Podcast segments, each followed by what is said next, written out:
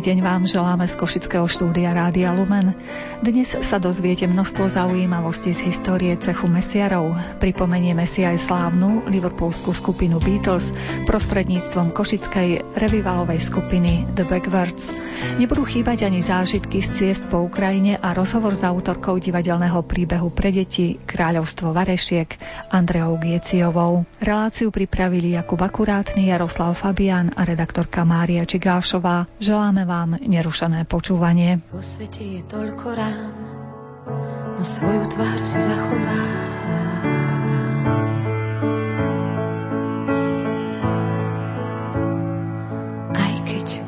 Pred ňou utekám, vždy sa vrátim presne tam, kde je tá moja. Vo svete je toľko ciest, no tou mojou musím prejsť, musím prejsť.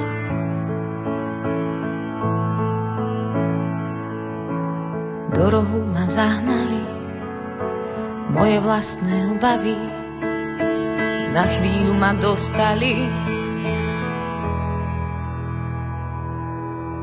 Zachovám si svoju tvár, zachovám si svoju tvár.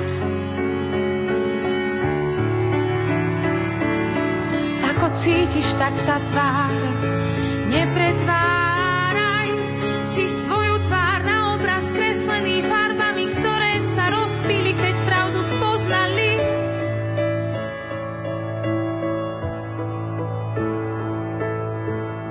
Zaujímavosti zo života cechu mesiarov ponúka výstava vo Východoslovenskom múzeu v Košiciach.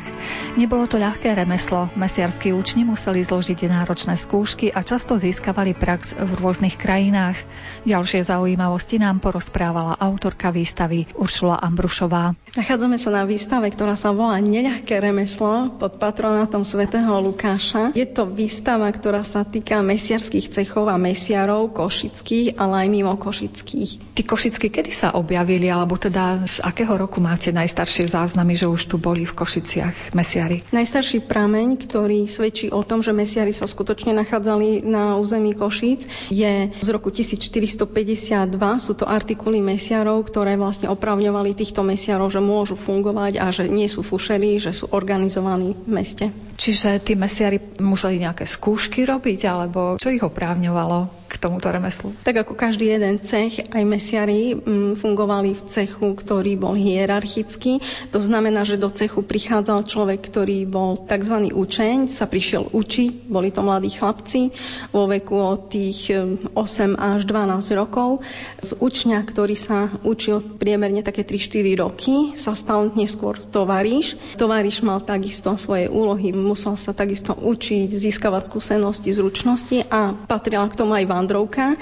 Počas vandrovky získal nielen zručnosť v remesle, ale napríklad naučil sa aj cudzie reči, lebo chodil povedzme do Nemecka, do Anglicka. Samozrejme pešo, podotýkam, pešo musel ísť na tú vandrovku, takže sa nielen naučil trpezlivosti a ozaj tomu fachu v remesle, ale naučil sa mnohým, mnohým vzácným vlastnostiam a tak ďalej. Tak teraz takto putujú najmä vysokoškoláci v rámci Erasmu, ale že pred niekoľkými stovkami rokov to museli aj tí mesiarskí učni absolvovať, to je fakt, že úžasná, úžasná informácia. Áno, a napokon, keď e, takýto tovariš prešiel touto tvrdou zaťažkávajúcou skúškou v živote, že sa aj vyučil a stal sa aj tým tovarišom, a zložil tú skúšku, tak sa potom mohol stať majster a mohol si povedzme otvoriť svoju vlastnú dielňu. Ale na to už potreboval samozrejme ďalšie financie. A v rámci skúšky čo všetko napríklad musel zvládnuť? Našli ste to niekde v nejakých záznamoch? Musel napríklad e, zabiť zviera, najčastejšie to bol vol alebo brav. E, musel ho správne naporcovať a napokon pripraviť zo zabitého zvieraťa cechovú hostinu pre ostatných členov, ktorí si potom pochutnali na dobrotách a trvalo to niekedy aj 3-4 dní. Naozaj 3-4 dní oslavovali, že majú nového odborníka.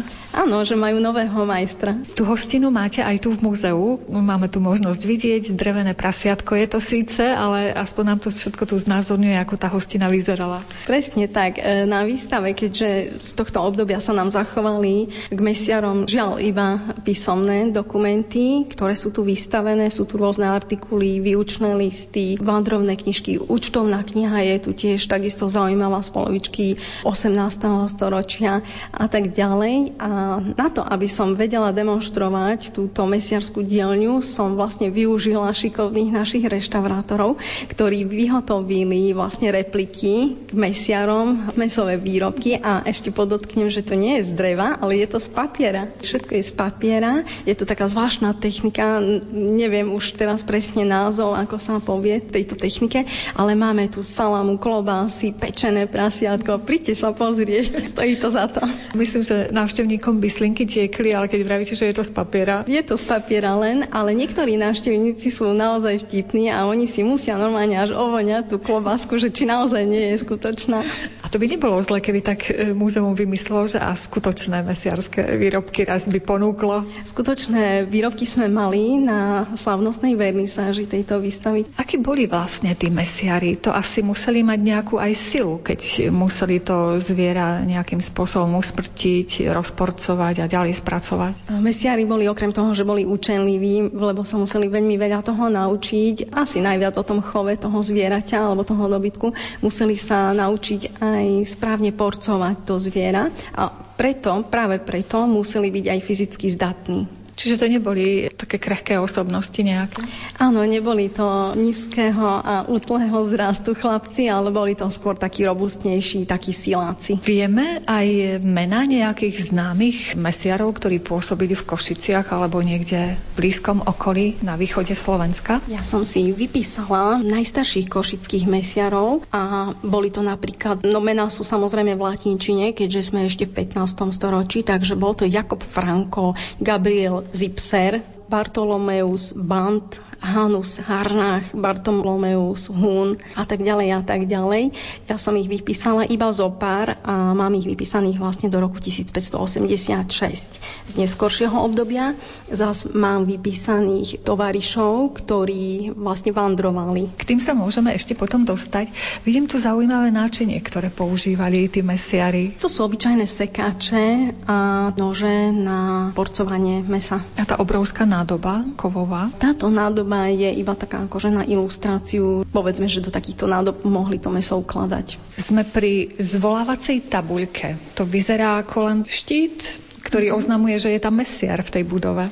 Vyzerá veľmi podobne ako vývesný štít, ktorý označoval kedysi dielňu, mesiarskú dielňu, aby vlastne zákazníci vedeli, že kde si môžu priskúpiť meso. Ale zvolávacia tabuľka slúžila na to, že do nej vkladal majster lístok, ktorým pozýval ostatných majstrov a vlastne všetkých členov mesiarského cechu na schôdzu. Akým spôsobom? Bol tam vložený lístok a mladý majster obišiel v meste všetkých ostatných členov učňov, čiže aj učňov, aj tovarišov, aj ostatných majstrov. A týmto ich zvolal na schôdzu, na ktorej sa prerokovali napríklad také veci, že čo budú nakupovať, alebo že aké zvieratá budú kupovať, alebo za koľko budú predávať, alebo keď napríklad mesto zvýšilo ceny, tak tam sa vlastne prejednávali tie limitácie cien. Čiže mesto mohlo určiť ceny mesa? Áno, áno, mesto určovalo ceny mesa. Asi v akých cenových reláciách boli tie ceny mesa? Tak napríklad, máme tu toho viac, keďže mesto viackrát zvyšovalo ceny mesa, tak je tu už, ale to už je neskôršie obdobie z roku 1917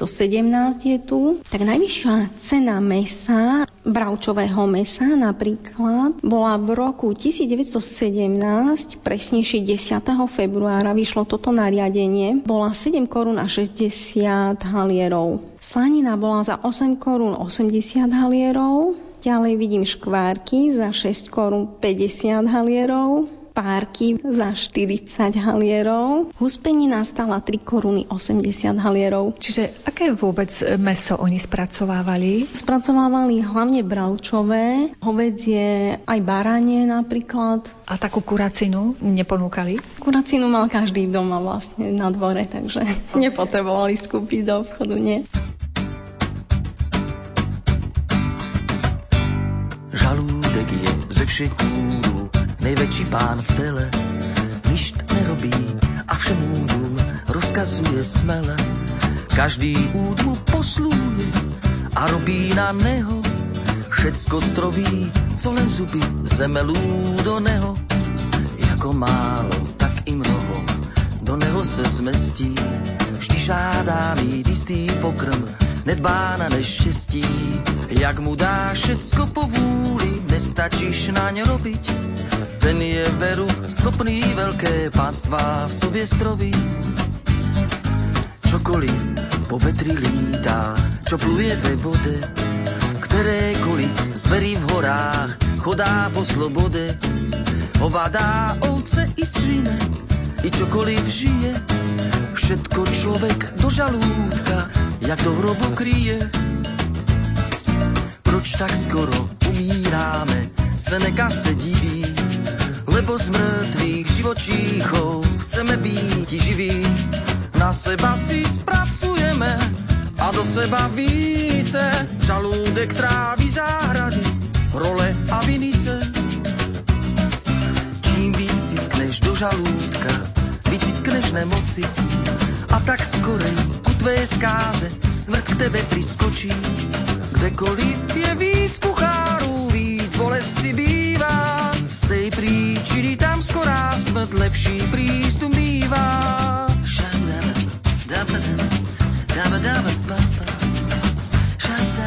Máme tu pred sebou pečatidla. Na čo boli dobré pre mesiara nejaká taká pečiatka? U nás oficiálne nie písomnosti bola potrebná pečiatka alebo pečatidlo cechu. Vidíme tu aj keramické rôzne výrobky. Je na nich obrázok, neviem, kravej hlavy? Je to skôr voská hlava, lebo zvyčajne mali voskú hlavu mesiari vo svojom symbole spolu so sekerami alebo s nožíkmi, prípadne s váhami. Niekedy tie sekery zvykli byť aj prekryžené. A takisto tam zvyklo byť aj mesiarský hák. Čiže vidíme tieto symboly na čbáne a na tanieri, to používali na nejaké hostiny, alebo na čo používali so svojou symbolikou tieto nádoby? Alebo bola to len taká dekorácia? Zrejme to bola iba ako dekorácia. Ďalšie nože môžeme obdivovať, rôzne lyžičky. A že sa to zachovalo, koľko to môže mať rokov? Tieto konkrétne mesiarské nástroje boli nájdené v Mlinskom jarku v Košiciach a sú zo 17. storočia. Sú to rôzne háky, nože, sekáče, aj aj nejaké lyžice tu sú. To zrejme potom ku konzumácii nejaká vidlička tu je. Že toto všetko patrilo nejakému mesiarovi? Zrejme áno. Teraz sme sa presunuli k nejakej lade, alebo teda nejakej krabici z dreva, by som to nazvala. Áno, je to. Cechová láda je vlastne najdôležitejším symbolom každého cechu. Cech si dával vyhotovať cechové lady u majstrov stolárov, keďže znamenala honosnosť, aj moc, aj to postavenie toho cechu. Mesiari, keďže patrili vždy k najbohatším remeselníkom, tak si dali krásnu zdobenú cechovú vládu vyrobiť a slúžila na to, aby sa tu odkladali rôzne cennosti od písomnosti, od pečatidiel, od peňazí až po všetko, čo bolo dôležité pre cech. A kto mal kľúče? Vidím tu niekoľko zámkov. Niekoľko zámkov je preto, aby kľúče mávali aj dvaja alebo aj traja majstri naraz. Každý z nich z tých kľúčov bol iný a slúžilo to kvôli tomu, aby jeden majster nemohol povedzme vybrať peniaze, ale aby to bolo tak poistené. Pre istotu taká kontrola vzájomná, keďže obsahovalo to celé bohatstvo tých majstrov. Pravíte, že boli bohatí. Z čoho vyplývala tá bohatosť? Že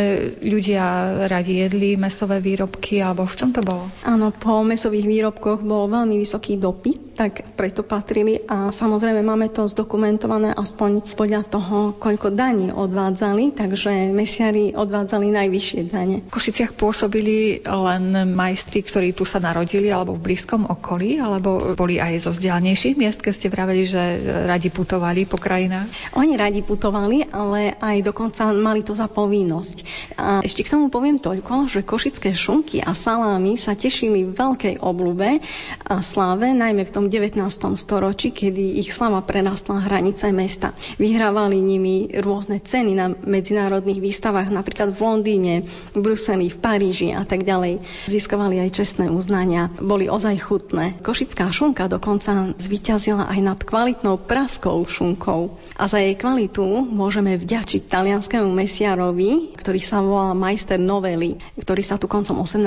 storočia usadil tuto v Košiciach. Boli ešte majstri taký výrazný niečím, že vyrobili nejaký unikátny výrobok, ktorý sa potom stal slávnym napríklad, ktorý si chodili kupovať ľudia zo široka ďaleka?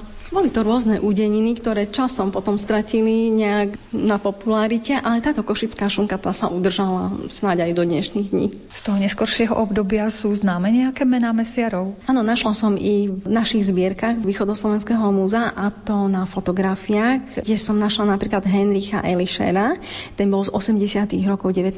storočia, potom to bol Karol Davidko, takisto známy mesiar, z roku 1880 máme fotku. Ďalším známym mesiarom bol Daniel Várkoj, tiež 80. roky 19. storočia. My sme sa pristavili pri možno bronzovej, takej náveštnej tabuli, ktorá určovala, že kde asi môžu tí návštevníci mesta nájsť mesiara. Stalo sa potom niekedy zvykom, že sa začala robiť aj reklama, treba ako v dnešnom ponímaní? Áno, no začiatku 19. storočia si títo remeselníci už začínajú umiestňovať reklamy do dennej tlače alebo do rôznych e, novín a časopisov. My tu môžeme vidieť jednu z takých reklám, tak skúsme popísať, lebo nevidia teda naši poslucháči. Nachádza sa tu taký veselý zákazník, ktorý má pred sebou porciu mesa a chystá sa to práve skonzumovať, alebo na ďalšej sa nachádza saláma Mozer od Alexandra Mozera. Bol to udenár, ktorý v Košiciach na Alexandrovej číslo 2 mal svoje udenárstvo. Mali mesiari aj svojho patróna, ako ostatné remesla? Mesiari mali patróna svätého Lukáša, ktorý bol okrem toho aj patrónom lekárov, chirurgov, ale aj maliarov napríklad a mesiari si ho takisto prisvojili. Keby sme aspoň v krátkosti tohto patróna našim poslucháčom predstavili. Svetý Lukáš, evangelista, sa narodil a žil v Antiochii v Sýrii, kde pôsobil ako lekár. Pôvodom bol Grék a vyrastal v pohanskom prostredí. Ku kresťanstvu ho priviedol apoštol Pavol, ktorého sprevádzal na jeho nebezpečných misijných cestách. Pozbieral a spísal svedectva o Kristovi a svätý Lukáš je považovaný za autora Nového zákona, Evanelia podľa Lukáša a skutkov apoštolských. Podľa tradície zomrel mučenickou smrťou v Patrase. Atribútmi svätého Lukáša sú bík, niekedy je aj okrídlený a písacie potreby ako pero, kniha, zvitok. Sviatok svätého Lukáša sa svetí 18. oktobra každý rok. My sme síce už veľa povedali o tej výstave, ale lepšie je raz vidieť, ako stokrát počuť. Dokedy môžu prísť naši poslucháči pozrieť sa na túto výstavu venovanú mesiarskému cechu? Táto výstava, ktorá bola podporená z verejných zdrojov Fondu na podporu umenia, je prístupná do 24.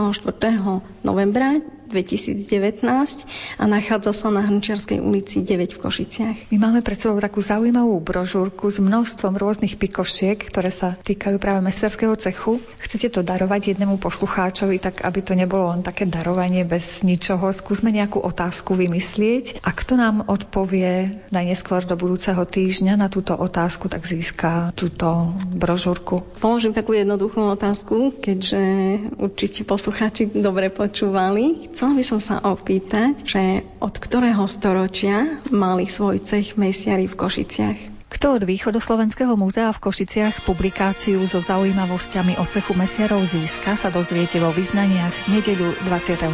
novembra.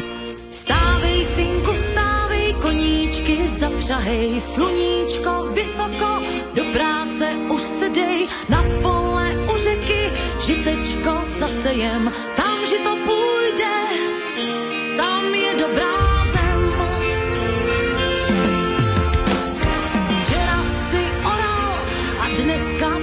sít, hned zítra po ránu, na trh mě musí vzít. Nech ty mě, matičko, jen malou chvilku spát, nechám si já ještě ten svůj sen dozdát. Stavený slíbou zaploten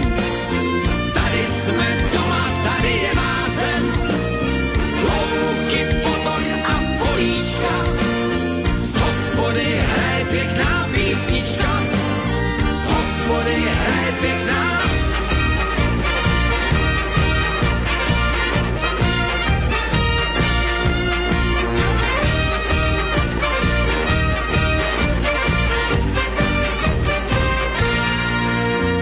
Včera jsem já oral to pole za vodou. Tak proč ty koníčky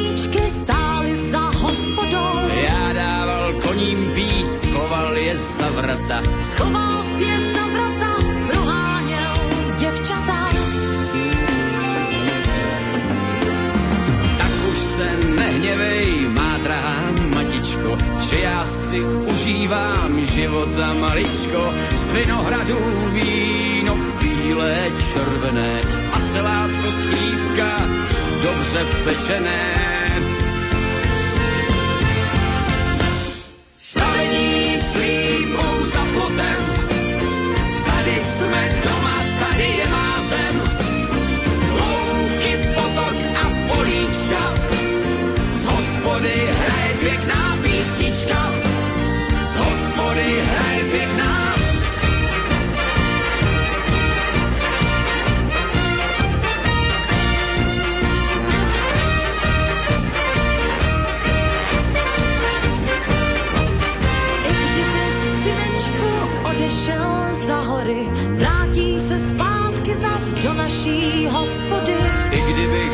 Matičko, stýskal si za mořem, vrátím se zpátky, jen tady doma jsem.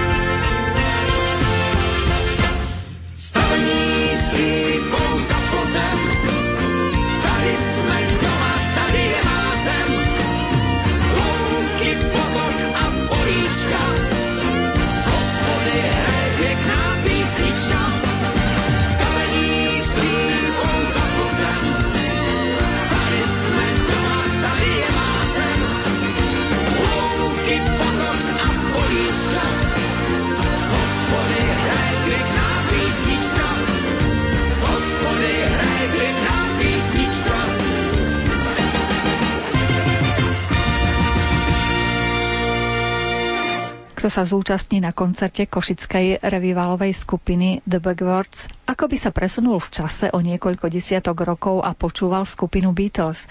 Ich muzika je úplne na nerozoznanie od originálu a atmosféra na ich koncertoch je rovnako výborná ako bývala na koncertoch liverpoolskej skupiny. Počas hudobnej kariéry získali Košičania so svojou kapelou na medzinárodných súťažiach množstvo vzácnych ocenení. My sme si k mikrofónu pozvali Dalibora Štroncera, ktorý v kapele predstavuje Johna Lennona. Stretli sme sa po koncerte, ktorý bol venovaný 50. výročiu Fakulty elektrotechniky a informatiky Technickej univerzity v Košiciach a s hodou okolností ďalší člen kapely na tejto fakulte študoval.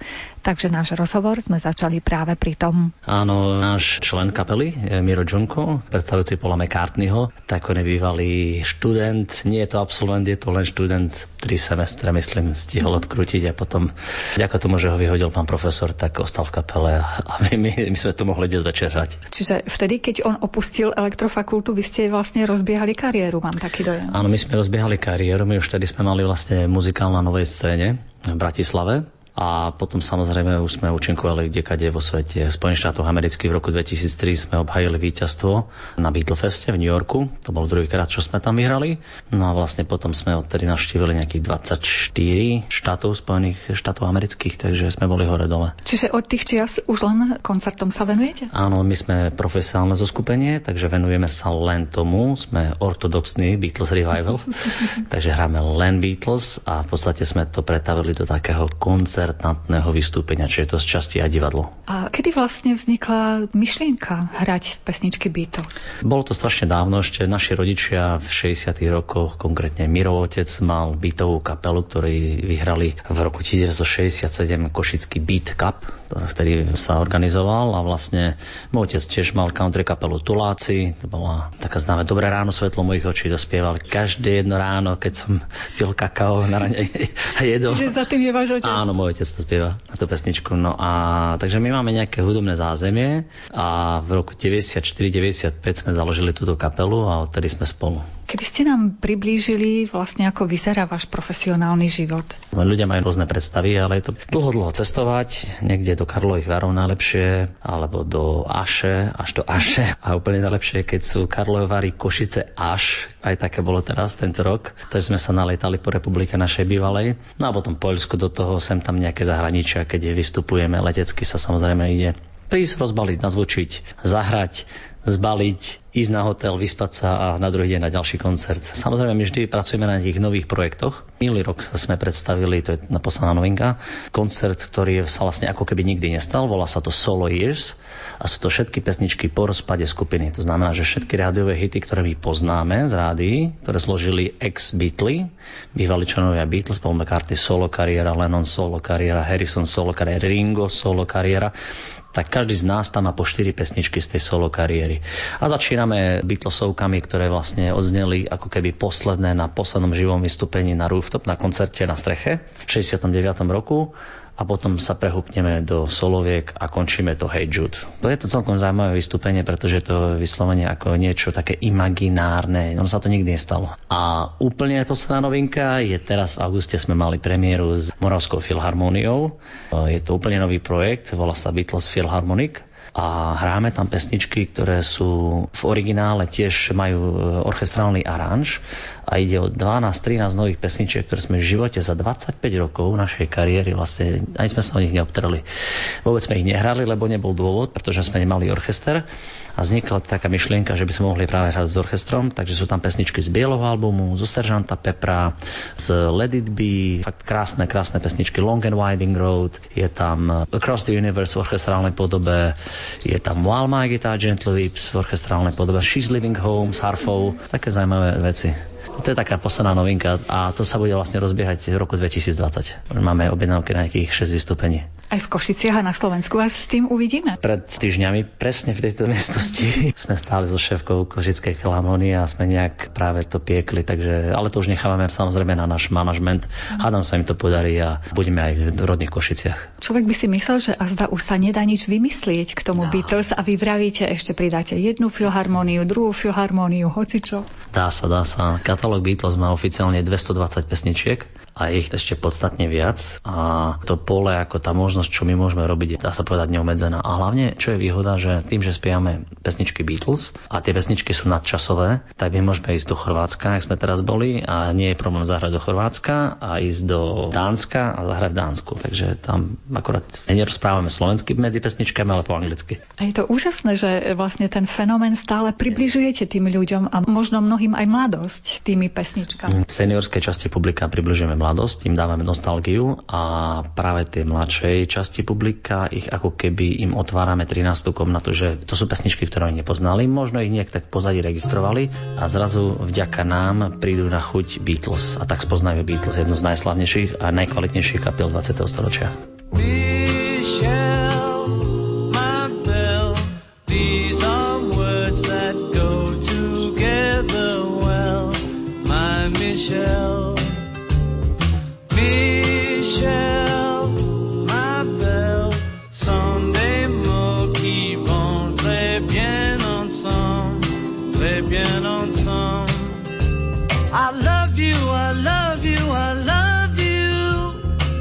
That's all I want to say.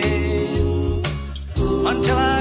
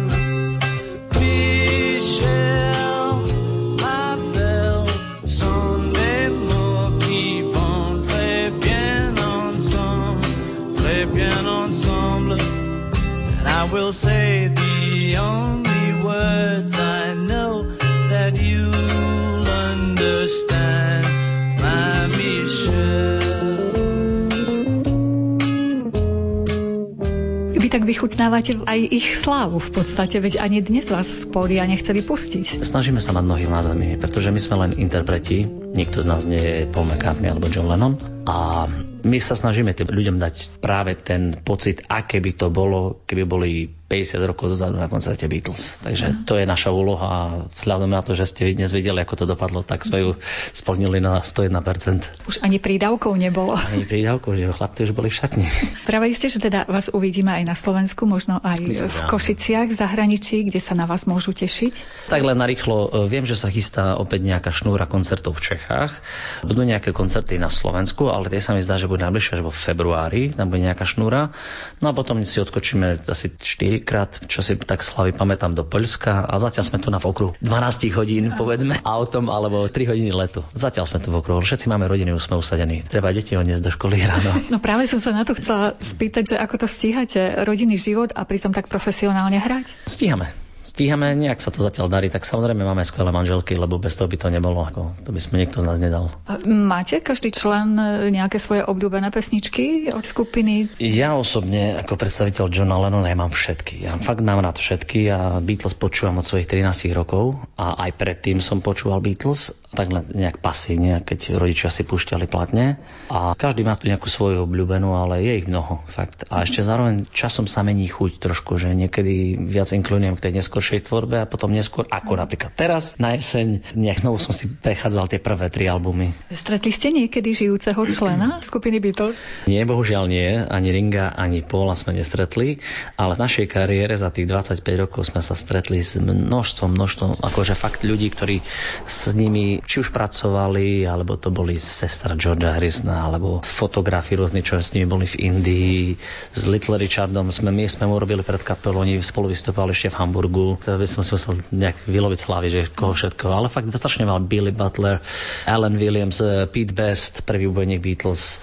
V Amerike sme sa stretli. Ako fakt z toho okruhu ich veľa ľudí, ešte teda tých žijúcich. Ako reagovali na vašu muziku? Pozitívne, pozitívne, ako fakt boli prekvapení. No, Hlavne boli prekvapení z toho, že sme zo Slovenska a že máme tu takú tú scouse angličtinu, tú liverpoolskú angličtinu a že nám to dobre spieva. Vyzdvihli, že je to fakt ako, ako originál, ak si to nepamätajú. A tú správnu angličtinu ste kde docibrili? Ja mám za sebou anglické gymnázium, ale z začiatku ten akcent nebol taký a potom nejak tak postupne sme sa do toho dostali, ale aj návštevami anglická, pretože my sme 2007-2008, dva roky sme chodili každý mesiac dvakrát, trikrát letecky do Anglicka hrať pre Angličanov v takých rezortoch. Tam bolo asi tak, fakt niekedy sa tisíc až 2000 ľudí, sále 4 veľké obrazovky, veľký stage, pekne nasvietený a väčšinou sme robili pred kapely nejakým takým tým väčším, známejším kapelám a sme mali veľmi pozitívne reakcie a tým, že sme boli v Anglicku, tak sa to nejak pomaličky na nás pekne nalepilo. Sme to tak pochytili, takéto ucho hudobnícke, to rýchlo chytí ten ich prízvuk. No a mali sme pozitívne reakcie vlastne potom u toho domáceho obyvateľstva, pretože to je ich hudba. Oni ju poznajú, oni na nej vyrastali, oni ju zažili, zažili pred 50 rokmi, u nás to bolo iné, u nás bola železná opona, takže sa to z oneskoreníku nám dostalo. Takže oni to pekne mali napočúvané, oni to poznajú, oni rozprávali v Liverpoole. Keď sme boli z, vlastne to je mama Paula McCartneyho, nevlastná mama Paula McCartneyho, lebo tá prvá zomrela Mary, tak s ňou sme do 4. rána kaverne mali party. Ona mala 84 rokov a pokiaľ pila Chardonnay, ona aký mala 14. rôzne príbehy nám rozprávala z takého súkromia Paula, kedy zložil ktorú pesničku a tak ďalej a tak ďalej, že na jej party sa spoznal s Eltonom Johnom, ktorý sa vtedy volal ináč celým menom. Jimmyho Hendrixa, jak Paul dotiahol domov z Londýna, také rôzne príbehy ako srandovné. Čiže vy tak viac aj to súkromie spoznávate tých jednotlivých členov. Vďaka tomu, že sme sa presne stretli s tými žijúcimi ľuďmi z ich okolia, tak sa čo to podozvedáme samozrejme. Ale mnoho vecí už vieme aj my z knížiek, pretože je to náš chlebík, je to naše živobytie, tak treba si urobiť aj domáce úlohy. Spomenuli ste ten nádherný koncert, kde ste mali tisícky účastníkov v Británii.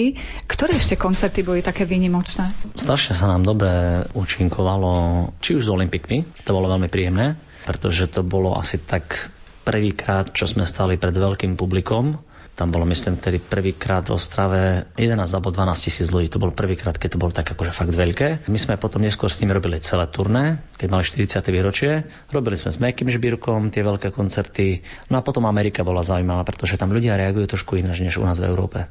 Oni sú tam viac takí akože wow, otvorení, taký ten wow efekt a strašne boli happy. Strašne boli nadšení, veľmi sa im to páčilo.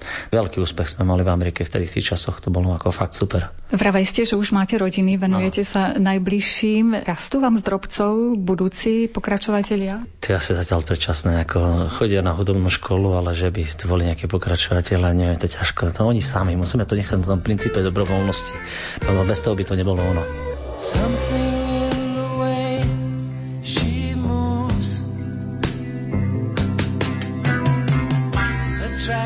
like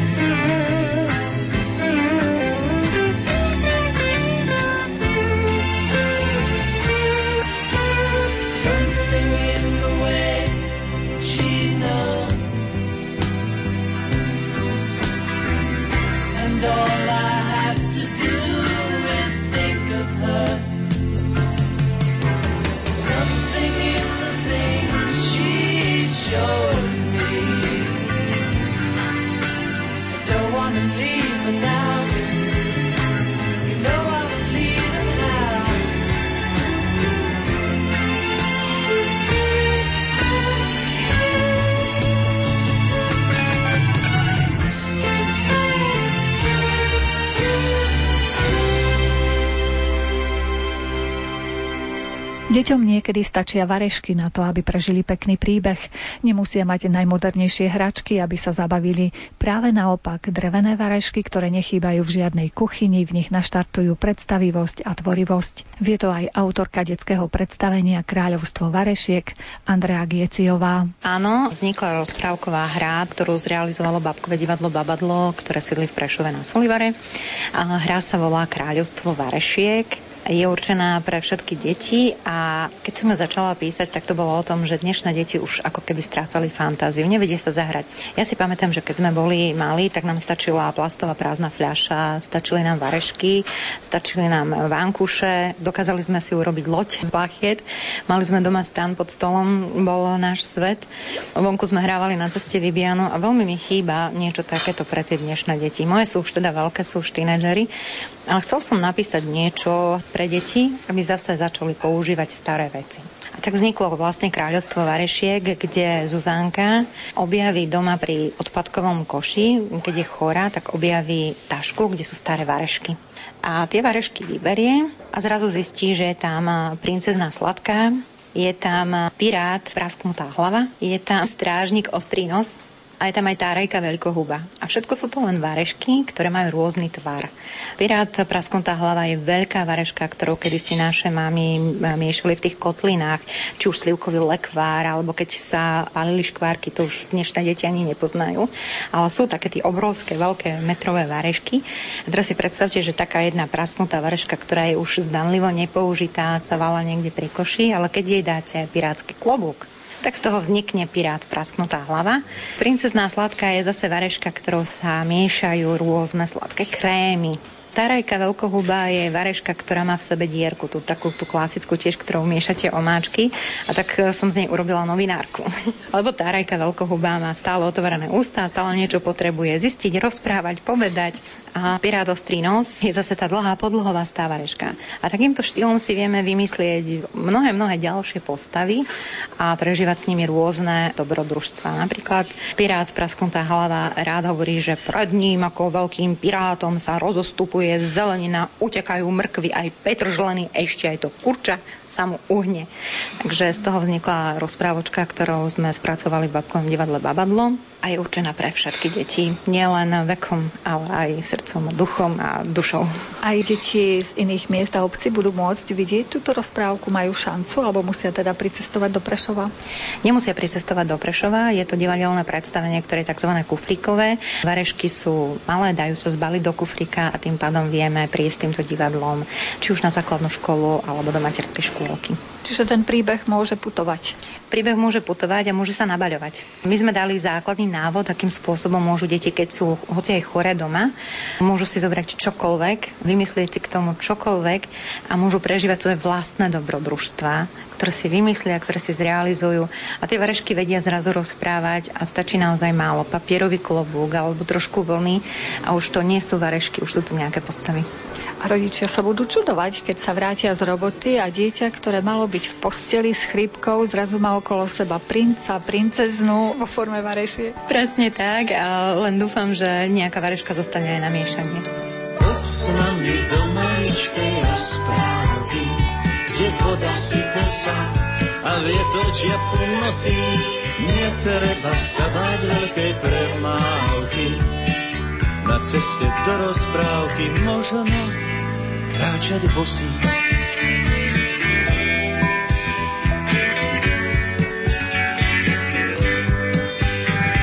Sem totiž málo kto len zavolúdi, veď kráčať do rozprávky nie je seriózne, nie taká cesta nie je pre ľudí, čo kotrmelce majú radi iba vo sne.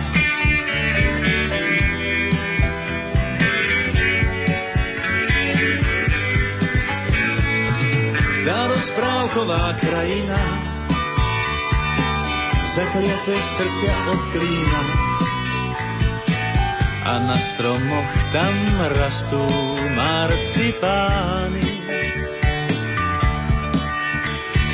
V tej krajine sa a všetko je v nej rozmarné. Tam o zlé slovo nik sa neporaní.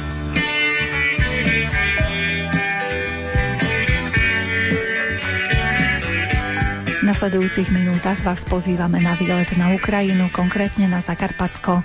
Budeme sa pohybovať spolu s našim hostom, pedagógom Jánom Zachariášom po Mukačeve, Užhorode a Ľvove. Do Mukačeva jazdí priamy vlak z Košíc. Po niekoľkých hodinách jazdy smerom na východ si môžete pochutnávať na skutočne veľmi chutných jedlách, ktoré dokážu tamojšie reštaurácie ponúknuť. Áno, bolo to boršť, no a potom tie dávky porcií omelety alebo čokoľvek boli veľmi. Dokonca niekto humorne povedal, že manželku vidie lacnejšie môj pobyt na Podkarpatsku pri tých hrivnách a eurách ako doma ten týždeň, tak naozaj som sa aj dobre najdol a ten kurz bol taký, že to nebolo drahé. Hotelík bol pekný, čistý, síce pri stanici to buchalo, ale bol čistý, všetko pekné. No vidno rozdiely v chudobe, Chudoba tam je prítomná, vidíte autopark, najnovšie auta a potom také tie brežnevovské Volhy a Moskviče a všetko tam lieta. Cesty sú ešte kocky na cestách, to bolo. Zaujímavé je zistenie, že Mukačevo je také spomalené. Mi pripadalo také zaspaté mesto a Užhorod také dynamickejšie. Taký bol dojem môj i môjho kamaráta. Rozdiel, chudoba, že máte pekné obchody, kde môžete aj kokoša na peňaženku kúpiť a máte i tetušky na ceste, predávajú vajíčka, mlieko a tieto veci tá chudoba tam je tiež. A potom máte, povedzme, aj pekný autobus, ale máte vagón, ktorý nebol spojaznený za Brežneva, ešte za Chruščova tak také rozdiely sú tam, veľké, veľké výkyvy. A vy ste sa teda dostali vlakom do Mukačeva a potom ste išli autobusom? I keď sme išli do Lvova pred tými štyrmi rokmi, tak sme išli cez Mukačevo, ale Užhorod nie je v ceste, on má svoju samostatnú trasu a i tie diaľkové cesty do Kieva sú cez Mukačevo.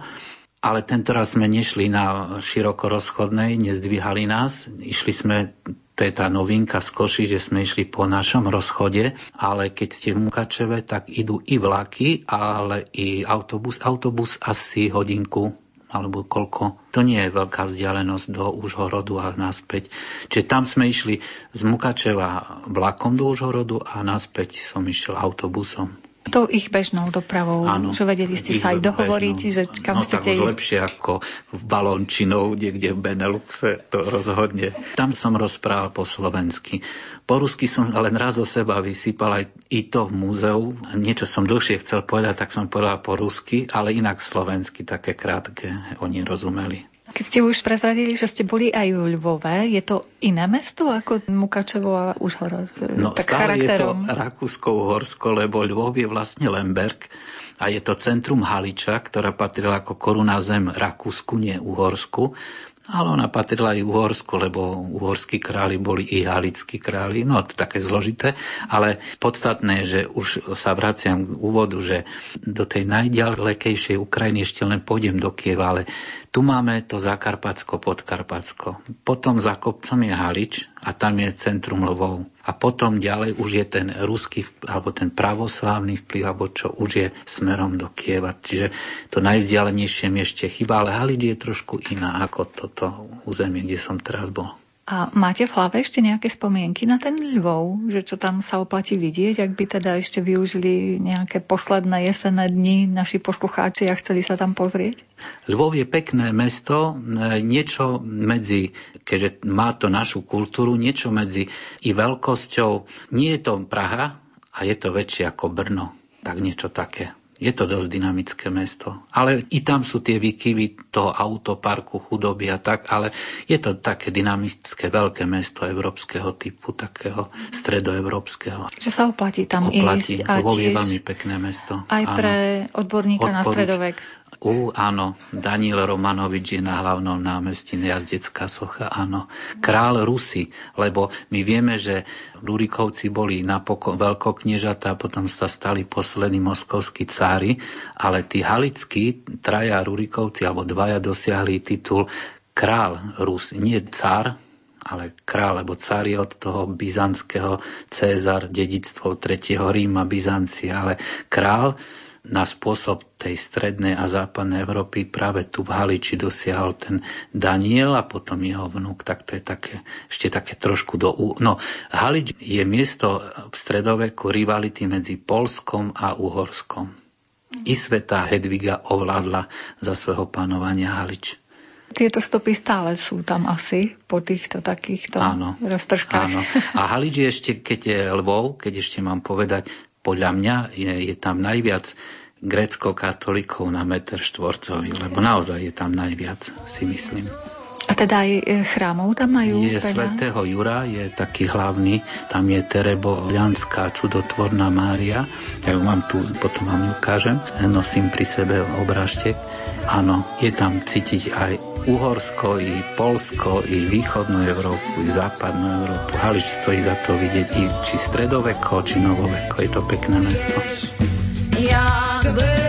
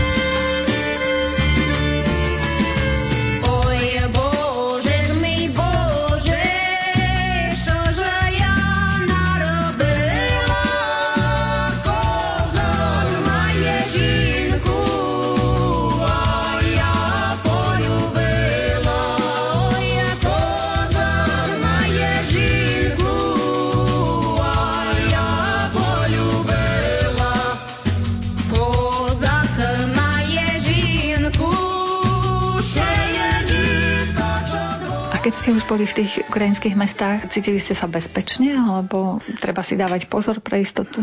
Na Palánok v Mukačeve som išiel takouto mapou, že popri rieke, ináč tečie tam Latorica, tam je zvláštne, že tam tečú tie naše rieky, lebo Tisa je čierna nad Tisou. Uch je Užhorod, Ungvár, Užhorod, hrad na Uhu. Latorica tá tečie Mukačevom. Na Laborec bolo bajné knieža z Podkarpacka, ktoré píšu v tých anonymová kronika stredoveka Uhorska. Tak keď som išiel na hrad Palánok popri rieke Latorici, tak som išiel dlho nábrežím, dlho, dlho a bicyklovali sa ľudia, koči kočiky a tak ďalej. A potom odrazu to tichlo a idem po takej dosť pustej časti nábrežia. Trošičku som sa bál, ale potom som videl nejakú cyklistku alebo čo. Nebal som sa tam ľudí, to chcem povedať. Neviem, možno raz trošku som mal strach, len raz, keď som bol úplne, že v poli nejakí dvaja ľudia, nejakom kukuričnom a ja idem sám, na ľavej strane síce sú bloky, Vtedy som raz sa trošku bal, ale inokedy vôbec nie.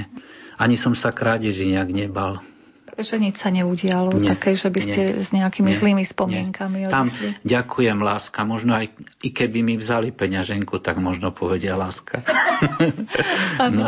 Ale keď sme už e, pri tých slovíčkach ukrajinských, tak mnohokrát iný význam majú ako slovenské, hoci znejú rovnako. Neviem, no nám je bližšia ruština, lebo to nás učili a Ukrajinci sú tým Ukrajinci, že čo sa povie rusky, tak musíme na to vymyslieť nejaké ukrajinské slovo. Ja som žasol v tej knižke o Teodorovi Koriatovičovi, že som nevedel Teodor Koriatovič českej a neviem akej literatúre. A tu neviem akú som dal do Google a mi vyšlo, že sovietskej. Tak oni majú na to vlastné slovo, Ukrajinci, neviem ako sa pojel, som si nezapamätal, tak e, Ukrajinčina je nám trošku vzdialenejšia, áno. A nie regiónom, ako tým, že sme sa viac učili, no rusky sme sa učili. Tak ktoré mesto najbližšie, ukrajinské, bude v centre vašej pozornosti? Ukrajinské asi nie. Teraz, keďže to východné plúco Európy je stará matička Rus, asi by sme o rok išli cez Varšavu, Bielorusko, Smolenskú oblasť do Zolotoho kolca a do samotného centra Moskvy asi, keď to je taký dlhodobý plán, len treba dočkať Vianoce, budúci školský rok, koniec a potom možno, možno, možno, ak budeme živí a zdraví, tak do Moskvy by sme radi išli. A opäť vlakom? Vlakom a až potom Kiev, keď trošku sa to upokojí všetko, mm. by sme chceli vidieť aj Kiev. No ako rozmýšľam, tak Transsibirská magistrála nejde týmto smerom, ako vy chcete ísť.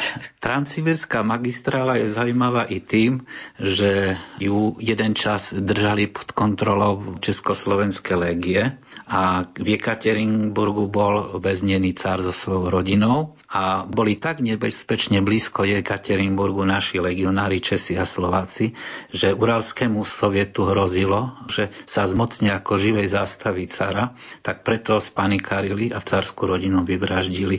Čiže to je v súvislosti s tou transsibirskou magistrálou, že aj v našich dejinách je ona veľmi živá, lebo vlastne ju kontrolovali naši vojaci. I keď si niekto pamätá na ten dávny film sovietský Čapajev, začína myslím sekvenciou, že Česi idú hovoriť tam na koni Čapajev. Takže Transsibirská magistrála je výzva, ale to naozaj by sme mali byť asi mladší, lebo keby sme išli touto, a už som počul o tej verzii, i so zastaveniami, myslím, že to bolo aj v dokumentoch sfilmované, i tie zastavenia, že nie non-stop, asi veľa paštik by sa jedlo, ale pomyslenie na to, že dojdete do Vladivostoku a cez to more je Japonsko, to je výzva asi pre mladších ľudí, ale za to silná, že pôjdete celým Ruskom a potom prídete až na breh Japonska blízko. Je to zaujímavá, pekná motivácia. Ale myslím si, že nie je až taká nedosiahnutelná pre učiteľa, keď má prázdniny a má čas. No a keď ma odstavia na mesiac a pol na nejakej koleji, tak potom, potom neprídem na prvé dva mesiace učí niekto iný diepis. Neviem, či by študenti smutili. No, asi nie. By sa potešili zmene no. možno, ale tak... Tak by som im potom posielal Skype. Možno, že nejaké tie historické pamiatky by ste im ako no. posielali, aby teda no. sa vzdelávali ano. ďalej aj počas vašej no, no, neprítomnosti. E, v tejto súvislosti mne sa páči film, veľa ho dávajú v televízii, už taký nový film, admirál, čo Kolčak sa zmocnil východnej Sibíry a mal tam vlastný štát. No je to taký trošku romantický film, ale to súvisí s tou transsibirskou magistrálou s východným Ruskom ako tým sibirským. Tak ešte na chvíľočku poďme na Ukrajinu. Čo si zvyknete priniesť? Aký suvenír, keď sa prechádzate po ukrajinských mestách? Z Lvova, to je Halič, to nie je Podkarpacko. Z Ukrajiny, z Lvova som si doniesol história Ukrajiny Rusy a ešte za dve knižky, ale tak, aby súviseli s Ukrajinou a hlavne s tou Halickou. A tu som si hovoril v Mukačeve, niečo by to malo byť ukrajinské, ale naše, tak som si doniesol tú štúdiu od historika Univerzity Užhorodskej, stredovekára Teodora Koriatoviča, knižočku takú peknú, takú, že našu naozaj. Tak mi tie knižočky a ešte jedna milá, to som aj i kamarátovi sebe kúpil, v antikvariate mi hneď núkali. Ono, keď prídete tam, tak sú dobrí ľudia, že oni rovno vedia, čo chceme. Hneď vytiahnu štyri knihy, ktoré ja chcem, lebo vidia, že som Slovák alebo stade. Úplne vyberú takú knihu. Toto vás bude zaujímať a je to i pravda tak keď som bol v antikvariate v Užhorode, vyťahla brožúrku, dokonca ju mala dvakrát, preto ju máme obaja, Hrad Palánok, ale napísal nejaký maďarský asi Rusín, lebo mal to ič na konci. A vyšlo to v Prvej republike 1923, ale bol to reprint ukrajinský, čiže už novodoby, čiže knižočky v češtine napísané o hrade Palánok české knižočky, brožúrky, tak som si dve knižočky doniesol, samozrejme literatúra na prvom mieste. V dobrom aj v zlom budeš moja, rany tie sa s tebou zhoja. Keď je slnko, keď je zima, ty si moja domovina. Hej, Vyznania sa blížia k záveru, v repríze si ich budete môcť vypočuť ešte raz v sobotu o 14. hodine. Reláciu pripravili Jakub Akurátny, Jaroslav Fabian a Mária Čigášová. Ďakujeme vám za pozornosť a želáme vám pekný deň. Hej, hej, hej, hej, sokolí, z hľadia na to všetko, čo nás bolí. Zvoň, zvoň, zvoň nad krajinou, rozliehaj sa, zvoň, zvoň, zvoň. Láska moja, kraj môj drahý, tu sme boli chlapci malí. Raz ma nájdeš pod tou hlinou, letia vtáci nad krajinou. Hej, hej, hej, sokoly, z výšky hľadia na to všetko, čo nás boli. Zvoň, zvoň, zvoň nad krajinou, rozliehaj sa letom zimou. Hej, hej, hej, to všetko, čo nás volí zvon, zvon, nad krajinou, rozliehaj sa.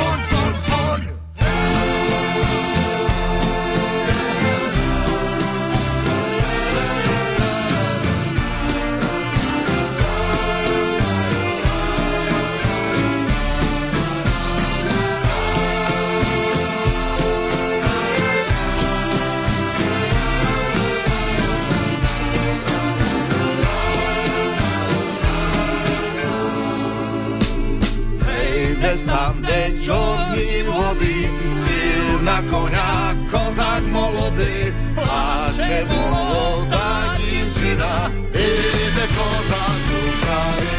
Hej, hej, na Rádio Lumen, vaše katolícke rádio.